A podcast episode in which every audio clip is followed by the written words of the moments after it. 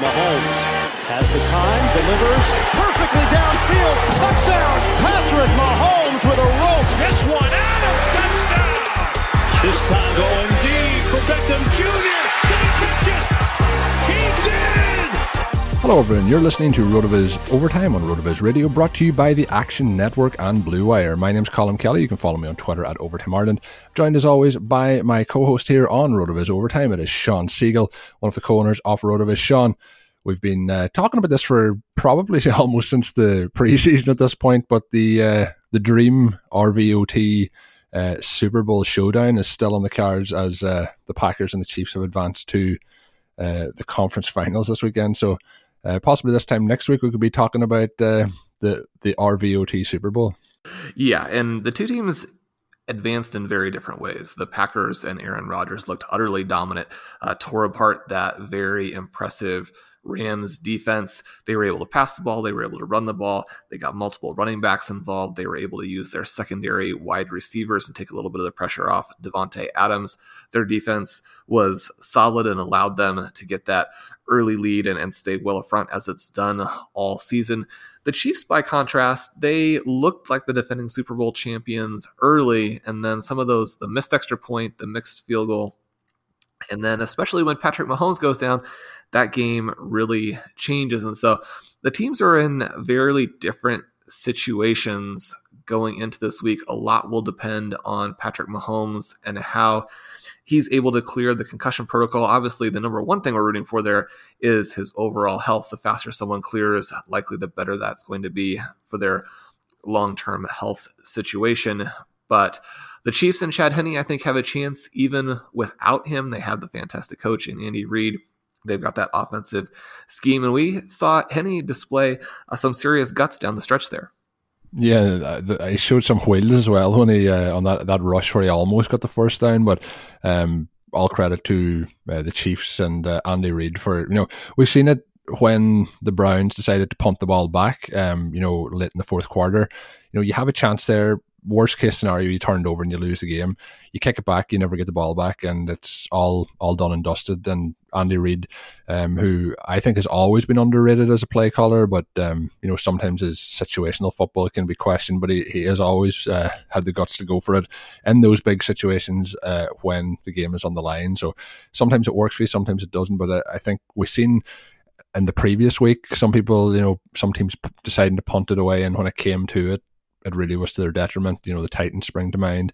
Um, you know, and I, I just think that the the Chiefs got the job done, and even without Patrick Mahomes. But let's hope he is healthy um, and back this week. And I think that should just be a the, the two the two games we're left with are just uh, superstar showdowns on, on, both sides. And uh, I guess I'll mention too, I went four for four in our, our picks last week, Shawn as well. So uh, unfortunately, I didn't put down any parlays. I, I, could have done quite well for myself, but as I mentioned, ending the uh, second show of the week last week, if the Packers had a lost, I don't know how much football I would have watched over the weekend, but really enjoyable weekend of games and kind of went uh, the way some some people would have been predicting. Um, but in general, uh, you know, the Browns had a great season, just came up a little bit short. And um, if it is to be Drew Brees' uh, last game, um, you know, has had one one hell of a career, but just looks to be uh, at the end of the road at this point.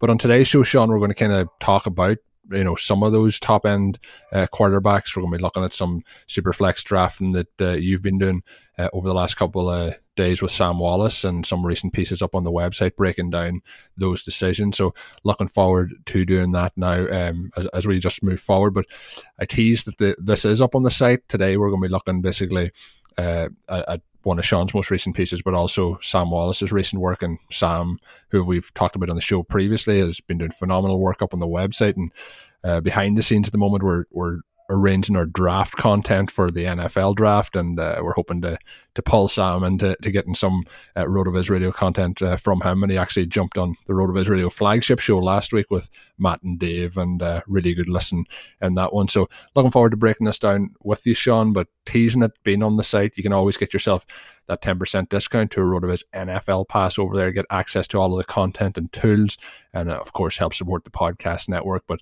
the key and the whole thing is getting access to the, the phenomenal tools and the content that is up on the website. As I mentioned on the the last uh, show last week, the the promo code for it has been updated for the 2020 year. It is now RV Radio 2021. So if you are interested at checkout, add in that RV Radio 2021.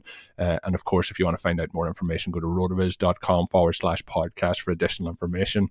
And uh, we'll, we'll dive straight into it now, Shawn. So I'll let you have the floor a little bit, give some background into the, the kind of format and the, the, the strategy um, before we get into the actual players that were drafted.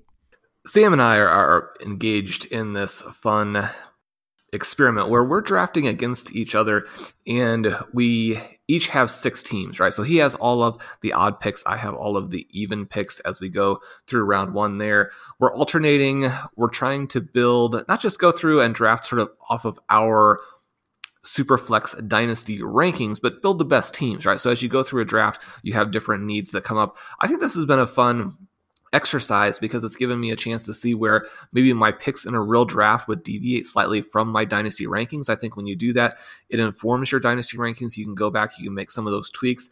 It also allows us to really look at roster construction, which we know is a very key element of fantasy football. It's one of the things that allowed our owners to dominate in the FFPC main event. It allows them to dominate in the best ball leagues, and it's equally important in dynasty startups. So we're doing a Superflex startup. Superflex is really taking over the dynasty uh, community in terms of being the default format. That being the case, we want to make sure that we're presenting Superflex startup uh, in terms of, of what we're doing format wise here. Make sure the listeners know uh, how you need to approach these leagues. Now, it's been a little bit interesting. Everyone knows how 2020 was the year of the quarterback. And in Dynasty, it's it's not just that these top quarterbacks have scored so many points and are gapping the field a little bit more over the QB two tier, but that some of those quarterbacks you can count on in the QB two tier are heading toward retirement or they're heading toward a lot of competition when we start up in 2021. So it's not just that these top quarterbacks are very, very valuable, but that second group that quarterback streamers have always relied on, that superflex owners have relied on if they want to punt the position a little bit and load up with those stars from other positions. That's a very tenuous group at this point. It may strengthen up after the draft, it may strengthen up after free agency, but if you're doing an early startup, which the early startups are, are a lot of fun, all that uncertainty out there, and your drafting acumen, your structural drafting approach can really give you that big advantage when we're in these early drafts, you're going to have to be uh, very careful about what you do to make sure you don't get caught out at this position. So it's been a fun exercise. We're going to go through some of these picks. Colm and I are going to debate them. Sam had the first pick. He went with Patrick Mahomes. I don't think that that's a controversial pick at all, Colm. Uh, Sam notes that he's already won a league MVP, an offensive player of the year, been a Super Bowl champion, Super Bowl MVP if you go in there and you look at his results, you see that 2018 and 2020 are two of the best fantasy years in the last two decades and only 25 years old. I think maybe the only fly in the ointment now would be this concussion that he suffered. We know that there are some quarterbacks who were forced out of the NFL early with concussions. You know, not only was this sort of a devastating blow to the Chiefs and their run to the Super Bowl this season, but it could have a little bit of in the way of repercussions going forward. Hopefully that won't be the case. I don't think that we're going to see them uh, try and run the ball with him too much in the type of play that got him hurt going forward. Uh, that was kind of a weird deal last year as well, where they were using him on a quarterback sneak after his knee was already a little bit damaged and he missed some games. We know he can scramble, but the Chiefs really need to get this running back position fixed so that they have some option other than putting a $500 million man at risk on, on some of these running plays. Eh, is there any other legitimate potential first overall pick? I really don't think there is. I think um, I think it has to be Mahomes with what he's done so far, um, and pretty much been in this offense. I know, like ideally, they would have a little bit more of a running game than at the moment is kind of almost non-existent. But I do think that like the team needs to go through Patrick Mahomes, and I think it's always going to go through Patrick Mahomes. So if they have, uh, you know, a kind of a decent running game, I think that's going to be enough to get them. I think just what he's done with his skill set um, and his ability and the points he's put up, both in NFL points and, of course, in fantasy football. For me, I don't think there's ever really been anybody who's done what they've done at that early stage of their career and looked so good doing it. Um, so I, I think Mahomes is clearly the the number one. And although obviously concussions and injuries and things like that at this point, um, you know, you would, would be concerned about them. A lot of the guys on this list unfortunately have had some knocks. I know we're going to get down the list in a little moment, but like the likes of Dak Prescott coming back from that injury, you know, the, the concerns then over Patrick Mahomes become a lot less. So uh, I think it's the, the clear number one. The one I'm going to mention now, this is the one we might have a little bit of a uh, debate on, and it was your second pick uh, or your first pick, uh, the second pick overall, Kyler Murray. Um, obviously, Murray has had a, a really strong season, and I mentioned on a couple of shows where sometimes the game that he's playing doesn't look that great from an actual NFL perspective, but when it comes to fantasy points, he kind of at one point this season, every time you looked up, he was kind of getting close to that forty point mark. So um, there's a lot there to to be excited about. Um, you know, he's been a QB one, a very, very high percentage of games this season. I believe it was 69%, um, finishing in the high 20 to 30 points on the, the majority of weeks. And as I mentioned, like hitting close to 40 uh, on a number of occasions as well, and surpassed it on two separate occasions. So I think that like you know his rushing game gives him that elevated upside. Um, he's only 23 years old, has you know a good wide receiver corps around him, but I, I would have a different pick here. I'm going to let you guess to see who that different pick might be. But um, had you any other players in mind at that spot um, over Kyler Murray? I didn't. I think that he could. I think any of the next three guys could legitimately go in that spot. I went with Murray because he's 23. He's got the best combination of this rush, rushing and passing value. We've talked on the show quite a bit about how we were frustrated with some of the individual games. He didn't play as well from a reality perspective as his fantasy points indicated. You can look at that one of two ways, right? The first thing is that he may be a little bit overvalued. And if you can't get to this elite level as an actual NFL player, it's going to be hard to maintain this scoring value. On the other hand, if someone is playing or if someone is scoring this many points and you can see a lot of opportunities to improve, you know, that just raises the floor even higher. He scored 32 points per game through week 11, injured the his shoulder in that contest against the Seahawks, only averaged 19.3 the rest of the way. One of the other things in here that I think can be a little bit of a tricky factor is that according to our advanced strength of schedule tool, and this tool was really awesome, I think, for listeners this year, we had a number of picks showing how players were going to go from a difficult schedule to an easy schedule, become league winners as a result. When you're making those in season trades, this particular tool uh, will be worth the value of the subscription to you Murray, over those first 10 games, when he was really destroying the NFL, he had the third easiest schedule, right? But over that final stretch where he struggled, he had the hardest schedule. And so it's maybe not just the injury. I think people who are looking at that shoulder injury and thinking, okay, well, once that's healthy, he's going to come back. He's going to be this 30 plus point per game scorer. That may not be the case.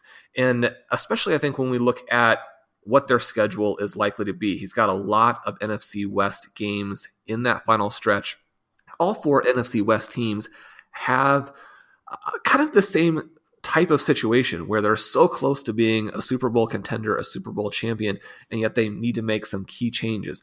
The Seahawks already seem like they're making the wrong choices from that perspective. The Rams need a quarterback. The 49ers perhaps also need that quarterback. But all three of those teams, especially at times, but definitely overall as well, have elite defenses. I think that this could be a situation where the Cardinals do struggle a little bit more to put up those big points unless they can overcome some of the difficulties we talked about. You know, they're not passing at the rate that they should. They're not using DeAndre Hopkins very creatively. So, red flags do abound there, but I love what Murray can do in terms of both the rush and the pass. I think his upside and his floor is just too good to go in a different direction. But Colm, there are three more quarterbacks here, any of whom could go at 102. Who do you like in that pick instead? I, I think the one I would be going is the one that went at number five, and that's um, Josh Allen. Um, I think Allen has shown through his career so far, you know, there was always the upside, but like you're touching on with Murray there, there was always the upside with Allen, you know, in terms of his rushing ability, but the passing wasn't there. But what we've seen over the last kind of uh, six months is the the passing ability has improved dramatically, which is putting him into a position for the rushing and the passing touchdowns. And we've pretty much seen, we talked about Mahomes and lack of a run game there. We've kind of seen if it gets inside the 20 uh, for the Bills that um, Josh Allen has that uh, opportunity to kind of rush it in himself. So I think that at the moment, in terms of, I think we're hoping that Kyler Murray gets to the stage that Josh Allen's probably at at the moment. Now, can Josh Allen maintain that season on season on season? That is to be seen. But in terms of what he did this year, he ranked number one in quarterback uh, scoring this season, um, and, and, a lot of the stats he's up and he's inside the top 10 and pretty much them all but the ones that like really impressed me this year was completion uh, percentage was fifth completions overall was fourth we looked then pass yards fifth pass touchdowns fifth qbr fifth rush yards eighth at the quarterback position. So not at the top end. Maybe there's still a little bit to go there, but uh, really, really um, impressive. Was third in points per game over the entire season. I just think that we we've kind of we've seen him jump from one year to the next, and it, he's jumped far more than I think even his biggest supporters would have thought. But I think we can still see growth. He is so young. He's made such a dramatic improvement, and I think there's still some room there to grow. So, again, like you said with Murray. I don't really have a problem with Murray going there, but he would he would be my option three, and Josh Allen would uh, come in at, at, at, my second spot. I've just been so impressed with what he's done this season, and again, uh, you know, the offense can continue to improve there, and you know his relationship with Diggs can continue to improve. They didn't get a lot out of John Brown this season, so there's lots of interesting things there. I think when we look at the other two players in that top five, it's Deshaun Watson and Lamar Jackson, and I know Jackson's still fourth in the list, but he's probably dropped in terms of people's opinion the most this season out of those top five. But there's still a huge upside there as well. But the one that I'm interested in, and the question I'm going to put to you more so than him as a player, is the situation surrounding Deshaun Watson. At this point, you know, there's a lot of question marks up in the air to see what will happen, how things will develop in Houston. Um, when you're in a situation like this, if it was a, a full on uh, startup draft and you're on the clock, would you be confident at the moment taking that pick? I think I would be still very confident based on the fact that we've seen him do it in such a bad situation. If he can get himself into a better situation, the you know the improvements there. I think if we're looking like he's possibly the second best quarterback in the list, when we're looking at non-fantasy. Um, Deshaun Watson is an, an incredible quarterback, um, but just the situation continues to kind of be bemusing uh, with the Houston Texans. Watson is a guy who, like you pointed out, he is has such a high floor and is such a big talent, and he does so many things well. I talked about how uh, Kyler Murray has the best mix of run and pass.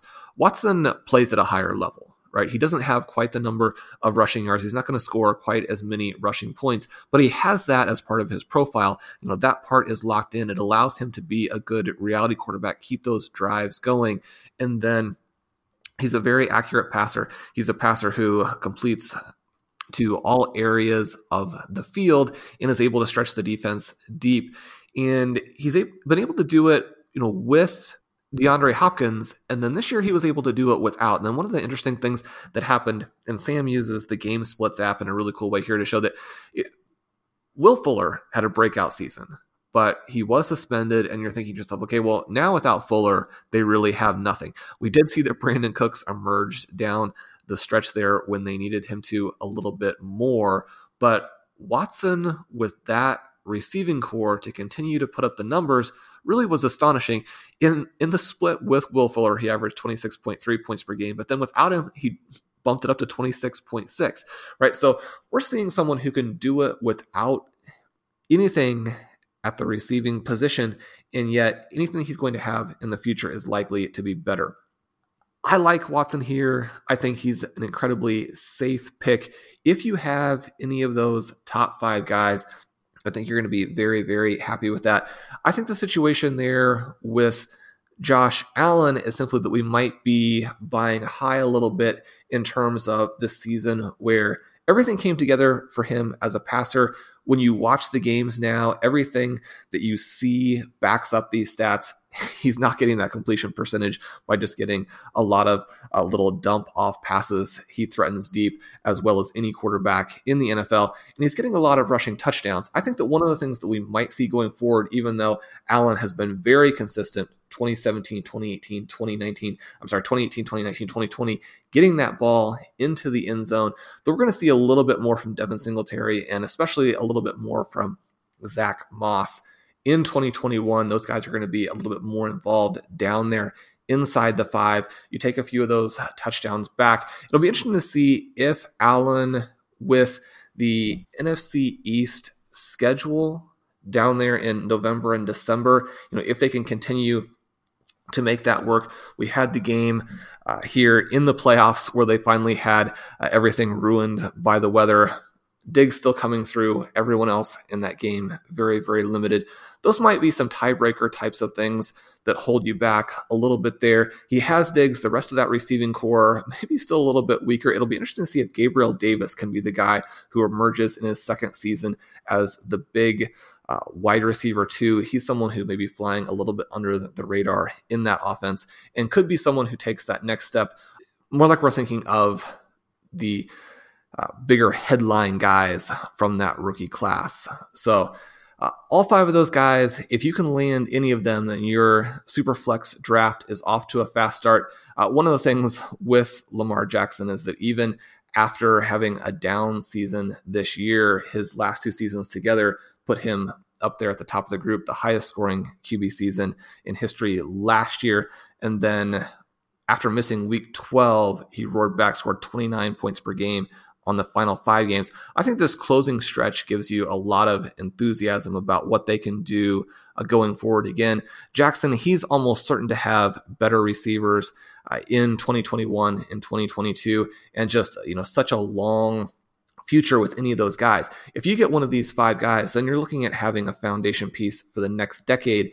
And I think that's why all five of them come off the board before any player at another position. Colm after the break, we'll talk about the first player to break this QB run and discuss where we think players like Christian McCaffrey and Alvin Kamara will be drafted this year in Superflex. Listen, folks, the Super Bowl is coming up, and sure, we'll all be watching the game, but the best way to celebrate the biggest day in football is to bet on the game. And we want to let you know about a great resource for sports bettors. It is the Action Network. The Action Network is where sports fans go to bet smarter and to experience real financial gains. In fact, their Action Network app was recently named the best app in sports betting and the Action Network Pro subscription, you can unlock the very best of the app. When you sign up for the Action Network Pro subscription, you can access the Pro Report, which includes expert projections for every game across all professional leagues. You can see money and bet percentages on every game, so you can see the teams professional gamblers are betting on. You can take advantage of pro systems, which match winning historical betting trends with the latest games and lines, and you can track every bet you make and get alerts in real time. So if you're looking to bet smarter, an Action Network Pro subscription is the best way to get started. And as a limited time, our listeners receive a 50% discount off an annual pro subscription. Just go to actionnetwork.com now and receive 50% off an annual subscription when you use the code RotoViz. This offer won't last long, so go to actionnetwork.com to sign up for a pro subscription and use the promo code RotoViz to receive 50% off and start betting smarter today. You teased it before the break, and um, you know, obviously another question we can link in probably to this when we're going through it is uh, the decision of where to make that call versus you know having the the foundational piece of quarterback versus having one of those other players at a, a different position. Uh, most of the positions we're going to look at outside the quarterback on today's show are going to be at the running back position, but obviously there is that decision of having that key piece, but we have to make a, a, break at some part. I think it's pretty clear at minimum. I would be going with those five options in the super flex before moving into the running back position, um, just for the, the foundation it gives you. And I think there is, when I run through the list here now, you're going to see there is a little bit of a split because the, the next quarterback on the list is the one that I mentioned earlier who's recovering from the injury, and Dak Prescott.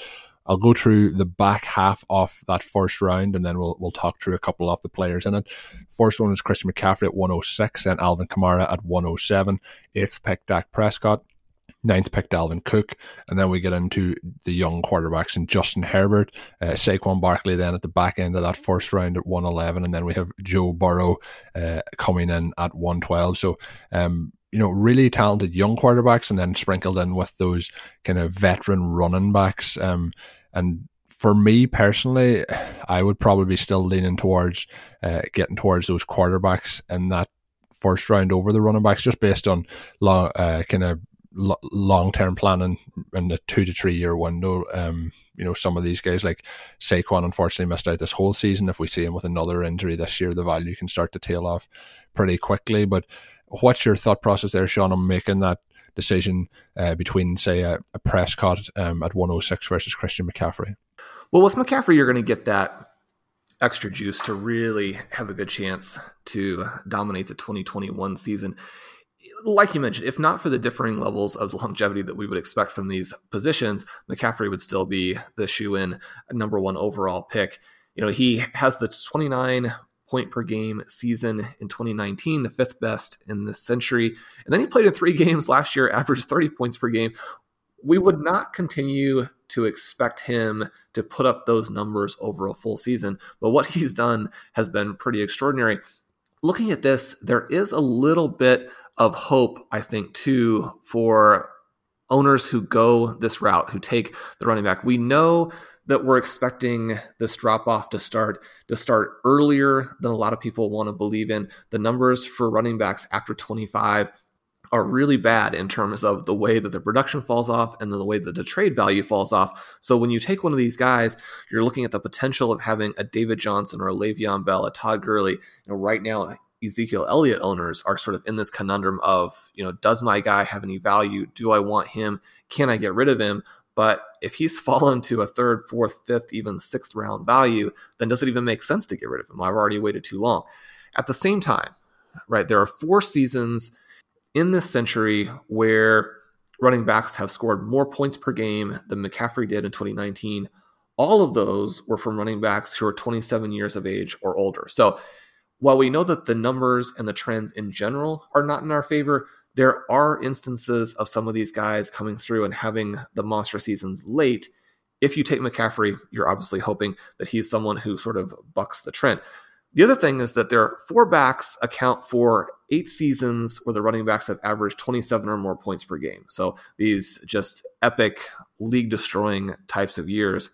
All of the other guys did it at least twice, right? We have Marshall Faulk in 2001, 2002. We have Priest Holmes doing it three years in a row, although that 20, 2003 season actually was cut off, was only eight games. So depending on how you look at that, the eight games doesn't do nearly as much good as having someone in the fantasy playoffs. And then LaDainian Tomlinson, 2003 and 2006. McCaffrey, if someone is going to do it another time, maybe another two times, again, he would be the guy who fits into that category. So I think that when you're looking at 2021, 2022, 2023, it's really exciting to have him in your back pocket. Now, the problem that we run into is the same issue with the quarterbacks, and it's not just the length of time that you're likely to have the two players, but it's what are you going to do then with your Christian McCaffrey team as that comes back around? Because in 2019, if you did a startup, then you're going to have a shot at someone like a Josh Allen coming back around to you. You're going to have a shot at some of these guys in the fifth, sixth, seventh, eighth round range that maybe you like and maybe they're even targets. That's not as much the case now, although depending on how you look at it, maybe this comes out and works for you. So this was one of the teams that I was drafting. This was team six. It was drafted out of the six hole. I went ahead and took Jalen Hurts and Baker Mayfield in rounds five and six. Now, both of those guys have some concerns themselves. We don't know for sure that Hurts is even going to be the quarterback. A lot of things going on there in Philadelphia. There is some reason to believe they're still going to try and get Carson Wentz in there in some way, shape, or form. And then Baker Mayfield. I think the round six value on him actually was very, very good. And that he's someone who, while he's not an exciting guy like these first round picks, definitely someone who has uh, value in these super flex leagues. We saw him against the Steelers. We saw him lead the comeback against the Chiefs. If a couple of different things had fallen just differently, they would have won that game and he'd be developing some huge momentum going into 2021. So, depending on you how you like some of the other options and how much risk you're willing to take both in terms of you know not chasing the QB points but thinking you can still address the position I think that one of the reasons that quarterbacks are going to go earlier this year than they did last year and in 2018 is that when you look at what happened to owners who waited, you look at what happened to people who were in the Jimmy Garoppolo range, who were in the Gardner Minshew range, who are trying to figure out uh, who's going to be that quarterback in uh, Chicago. Those types of situations really hurt them. Now, we had the Justin Herbert situation where that paid off in a huge way for owners, but mostly people who waited who didn't have the stars got killed this past season. We always see a reaction to that the following year. And so I think that reaction is justified based on the number of young stars, but we have to also be concerned that maybe there is a little bit of an overreaction. Either way, Christian McCaffrey is someone I don't think you're ever going to be disappointed to have him, but it is a little bit of a risky move. The same thing true for Alvin Kamara, who was the 2020 league winner. I think that he's a nice pick there at 107. But then when we got to the 108, I did go back to Dak Prescott as opposed to taking a shot at Dalvin Cook or Saquon Barkley, two guys I really, really like. I'm getting from you that you think that was the right choice. I think it was, and I have no problem at all with the, the Christian McCaffrey pick. I think what we're going to see, as you mentioned, some of those uh, quarterbacks maybe getting pushed up into the, the first round or into the second round that maybe wouldn't have been previously. But I think it's also part of the mindset of obviously in like one quarterback leagues, we're going to probably wait a little bit on quarterback um, and not be taking them in this range. But when you have two quarterbacks and you can start those two positions, the value of these top end quarterbacks is just so high. Um, particularly when you, if you look at the guys that we have in that list at the top, there is all rushing upside in them, uh, and that rushing ability can just you know move those points up dramatically. So this season, for example, if you had somebody like Josh Allen, um, you know, your, your weekly floor was so high that you know if you're if the, the other team's quarterback was, for example, you mentioned uh, Garoppolo didn't play many games this year, but let's say even in mid-season, uh, Baker Mayfield, you know, strong finish to the year, but uh, in the midpoint of the season, you just had such an advantage. But if you have two of those guys in there, like I had a couple of rosters this year that ended up having uh, Josh Allen and Aaron Rodgers, and you just had such a uh, such an advantage in those weeks. I think what we'll see is some of the veteran guys be values um, in those kind of middle to late rounds in Superflex. But I think we're going to see, especially the running back or running quarterbacks at the position, really elevated. And I think we've seen that then with the younger guys coming in, like uh, Justin Herbert and uh, Joe Burrow, even with the injury, the the kind of the way that the, the coaches let those guys, you know, throw the ball as much as they did, um, to give that upside then from a passing perspective as well, um, bodes really well. So it, it is very interesting. Um, I think Prescott, obviously the injury would be a little bit concerning, but when he did get injured this year, was playing probably the best uh, football of his career. Um, was you know playing extremely well. If we look as well at the you know cores of wide receivers around these quarterbacks that we're mentioning so far. Um, you know, I, I, would give it to Mahomes, obviously, for the, the weapons he has, but um, strong in the conversation after that would be the Dallas Cowboys for their wide receiver uh, corps. And then obviously, um, although Elliott didn't have a great season, uh, still has a, you know, a strong running back uh, group there as well. So I think there's a lot of advantages around having Prescott. Um, concerns are obviously the injury and uh, the play calling of uh, Mike McCarthy and co. But we'll see what happens there. But I I would slot him in. But I think that's fair to take Kamara uh, and McCaffrey ahead of him. But um, I think that's just a fair a fair landing spot. The one I was interested in, Shawn. I know uh, you're a big Dalvin Cook uh, supporter, and obviously he came uh, off a, a, phenomenal season this year. Um, uh, was there a, a question mark for you between taking Prescott and taking Cook. Um, what was the decision there? Not really, although it was very hard to, to, pass on Dalvin Cook. I think he's probably the best pure running back in the NFL, best pure runner. He and Nick Chubb are the two guys in that conversation. Obviously, Derrick Henry is going to have some fans uh, in that discussion as well. But when you look at what Cook is able to do, he's a guy who's going to be in that 23, 24, 25 point per game range. Now, changing in the offseason, you know, could knock him down a little bit. That's a very high range to maintain. But even at 2021 in that category, he's someone who's giving you a, a very large weekly advantage. And because he does it both as a runner and as a receiver, then I really like that floor. The problem with Cook is that his expected point numbers in the receiving game are a little bit more in the five point per game area. To have someone who you could legitimately take ahead of these quarterbacks, I think you have to have someone who has that 26, 27, 28 point per game total upside, which means you almost certainly have to have a 7, 8, 9 uh, expected points per game as a receiver, as well as the big numbers you have to have, obviously, as a runner there. Cook also someone with the injuries that he's had, and just looking at him in the conversation with some of those other running backs who've had a swift decline uh, from the 26, 27, 28 age range, I'm a little bit more concerned that he he just has a, a, more difficult road to being one of these guys where when he's 28 29 we're saying okay well he's still a star and so i think that those two things lower his upside just enough to where I, I think you have to get that qb foundation that you've talked about there now the tricky one as well was passing on Saquon Barkley at the 110. And so to do that, we take Justin Herbert here. I think my biggest regret of the 2020 season was that I had Herbert a lot higher than a lot of uh, dynasty experts. I had him much closer to, if not above, Burrow and Tua. And yet, in the startup drafts that I did, I ended up missing on him by uh, two or three slots in these drafts that had him in with the regular players, and I missed him by a slot or two in rookie drafts on a number of occasions.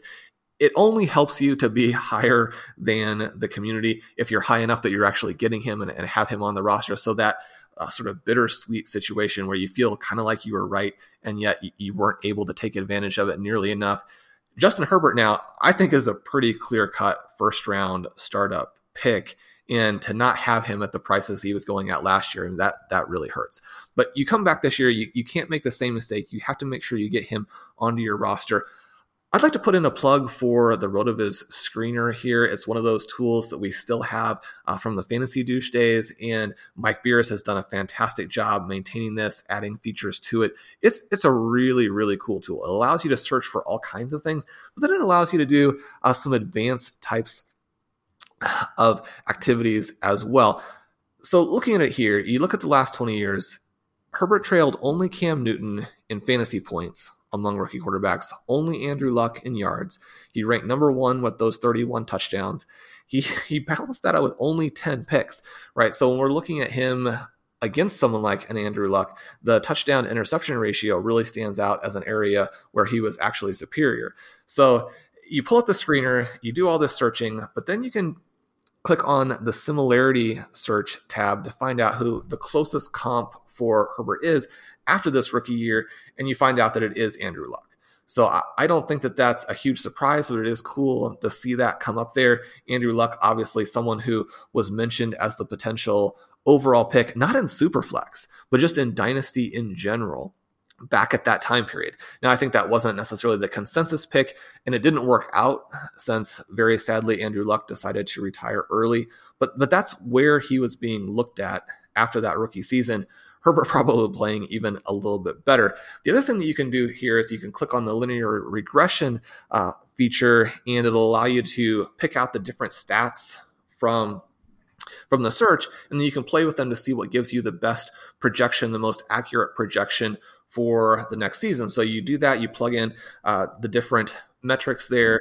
You toy with it a little bit to figure out which ones are statistically significant, and then you do your projection. And the cool thing here is that, uh, well, I don't think it would be a surprise that Herbert's closest comp was Andrew Luck. I do think you'll be surprised if you uh, play with that linear regression feature and discover that it's projecting him to outscore Lamar Jackson, Kyler Murray, and Russell Wilson in 2021. Now, I don't necessarily expect that to be the case. I, I, think that if we did, then you know he wouldn't be lasting to 110. He'd be up there in, the, in that top five group. But it, it gives you a sense of where his numbers were and how much excitement we can have about him going forward. That was enough for me to pass on Saquon Barkley. And then at the 112, I picked Joe Burrow, who didn't have quite the same year, but Colm, there's some cool things you can do with the tools on this one as well. Yeah, and when we look at Burrow as well, I guess we have to put in the caveat of the, the injury. He was looking extremely impressive pre the injury, um, and obviously a very high passing volume. You mentioned, you know, before the game splits uh, up, when we look at end split, um, he was averaging 41.5 points or 41.5 pass attempts per game. Um, the one thing I would have questioned with him is his season for me was like to the eye test was looking a lot more like the Andrew Luck season um, in terms of there was a lot of attempts and then maybe not as many completions and you know we were we were seeing some of those interceptions creeping as well. So that was what was so impressive with Herbert's season was the low number of interceptions and the, the passing attempts. You mentioned some of the stats there.